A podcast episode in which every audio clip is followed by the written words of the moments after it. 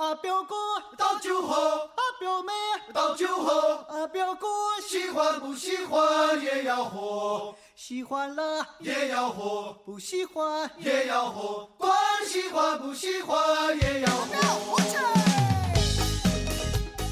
听着摇滚去旅行，欢迎收听摇滚地图栏目，我是本期主播涵涵。今天带大家来到春城昆明，去听听那些歌唱在云顶上的人。本期文案感谢我爱摇滚乐杂志编辑樊夏。另外，欢迎搜索 Flow Rock YZ，关注爱摇微信平台。也要喝，喜欢也要喝，不喜欢也要喝，管喜欢不喜欢也要喝。啊表妹啊表妹草莓音乐节、雪山音乐节、五百里城市音乐节，一夜之间，云南仿佛成为中国的另一个摇滚重镇。作为云南省会的昆明，也被席卷进这股摇滚的狂流里。摇滚大咖们纷纷将主场放在昆明、大理、丽江。其实，在此之前，昆明已经诞生过多支摇滚乐队，也走出去一批优秀的乐手。但基于众多原因，虽然有些乐队已经开花结果，但更多的却又回到了昆明这个梦开始的地方。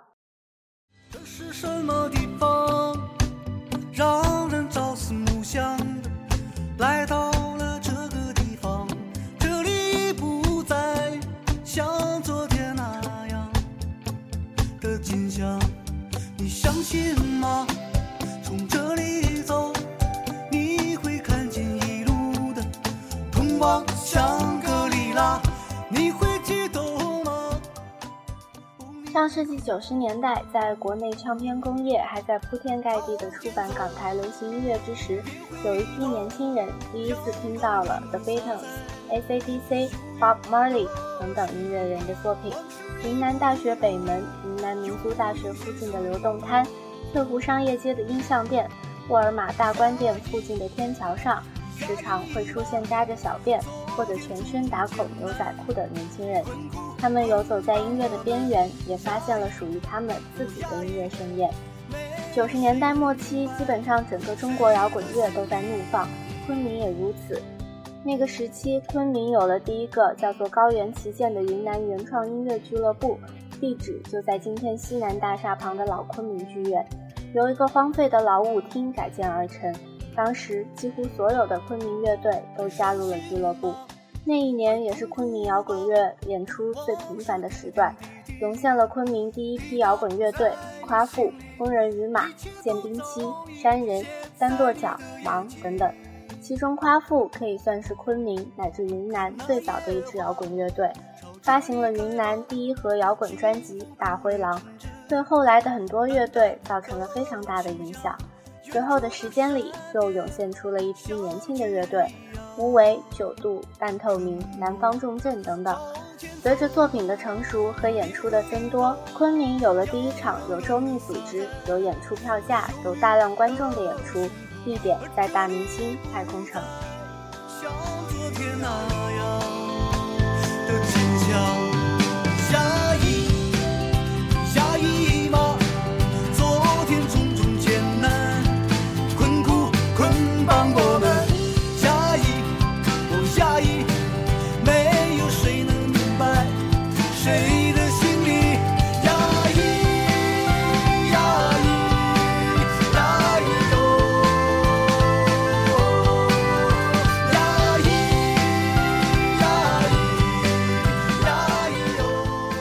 两千年以后，高原旗舰倒闭，唯一留下的是通俗歌曲上的一些零星照片和文字。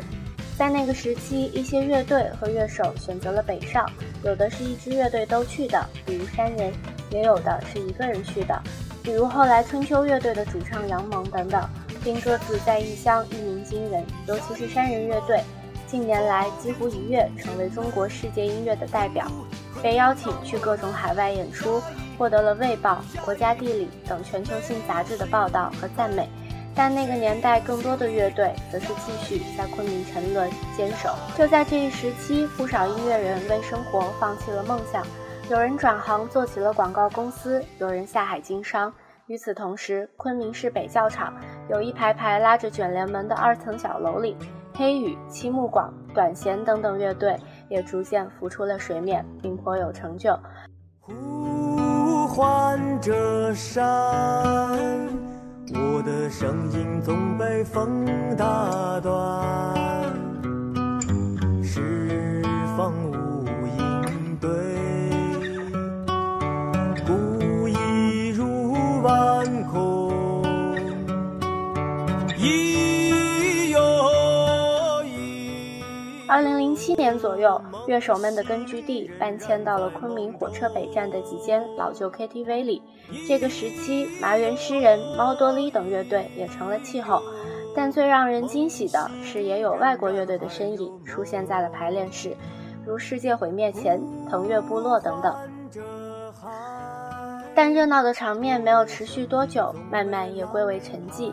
但还是有令人欢欣鼓舞的乐队出现，比如四冈里。这是一支佤族人的乐队，他们在佤族音乐的基础上融合了 funky、雷鬼、hip hop、blues 等等现代音乐元素，以母语演唱，保留了佤族音乐的特点，让人们了解到一种来自东方的黑人音乐。二十来年的时间，并不是中国摇滚乐队一个准确的时间轴。之所以说二十来年，是因为从上世纪八十年代末夸父乐队的正式成立，到今天昆明的乐队和乐手能在中国摇滚版图上占有一席之地，能让昆明的摇滚声音让外界看清楚昆明的音乐地图，也让中国乃至世界看清楚昆明的摇滚面庞。当然，一个好的摇滚乐现场不仅仅是乐队和观众，还必须要提到的一点就是场地。昆明大大小小的 live house 非常之多，很多是由乐手们凑钱开起来的。老挝、骆驼、原来的说吧、现在的猫，更不用说云南艺术学院周围零零散散的小的 live house。让我的心驰明镜再打开，我期待那一瞬间，那会是灵感喷洒的夜晚。繁樱花尽痛苦与悲伤，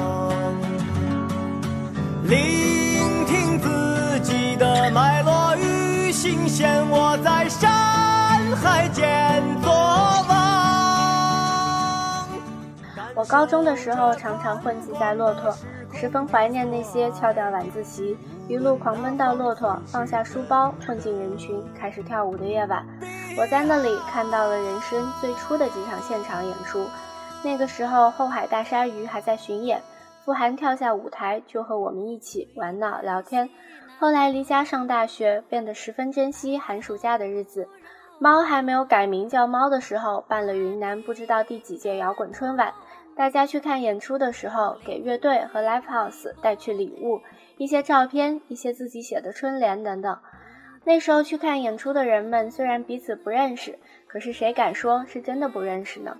瘦得像纸片人一样的脏辫青年，总是蹲在门口的阶梯上抽烟；打扮得像 rock star 的、染着五颜六色的头发的几位女青年，总在舞台最前方玩得不亦乐乎。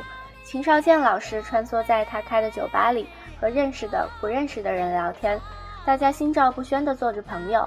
Pogo 太激烈的时候，互相扶一把。也喝过身边陌生人递过来的啤酒，离开的时候说一句下次见，也许这就是我们的默契。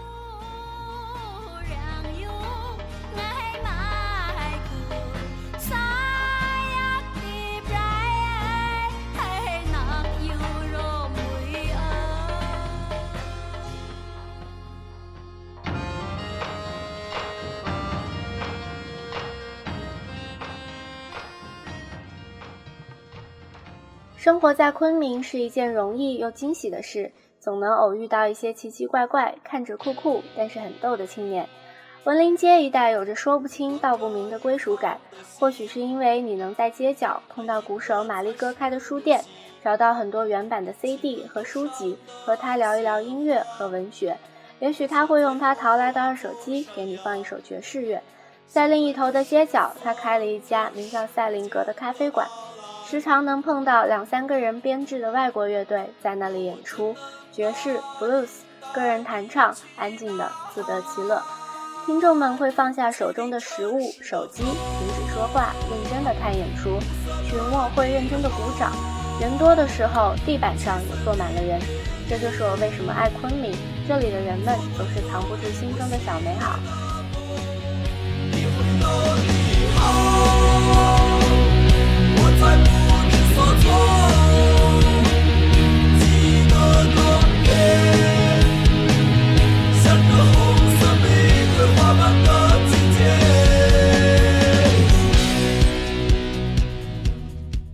有一天夜里，我在塞林格看完两个瑞士人的告别演出，走在街上，正准备回家，偶遇朋友，又被拉着去了猫。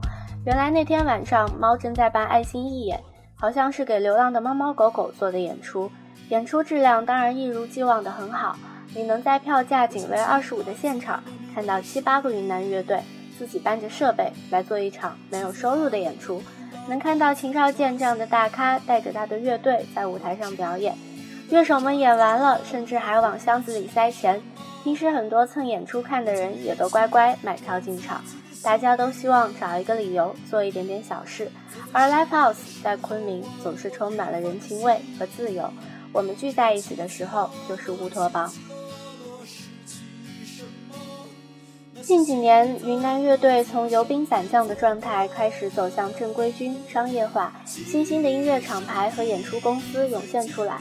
南域之声、强号音乐、诺尔梅克录音棚，一年一度的本土音乐节，以前只有五百里，以后还会有南域之声音乐节。一群少年时放荡不羁的乐手，也终于把事情开始做成了。当然做的不好，我们只是希望有一天可以有更多的人听到来自云南的声音。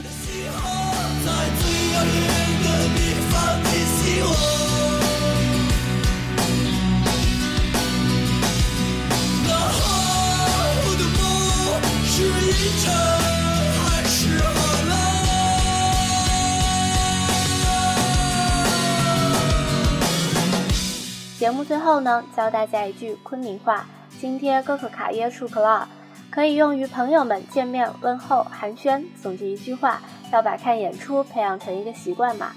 今天的摇滚地图带大家去的是春城昆明，欢迎大家过来赏花、喝茶、喂海鸥、喝喝咖啡。大家如果来的话，在这里给大家推荐一家青旅，叫做七号小院。美丽的老板娘小七也是一个摇滚青年，她也是我们摇滚天堂的听众。今天的节目就到此结束了，摇滚地图下周一同一时间我们不见不散。每条街上的树叶已飘落偏偏这就是最后的一切。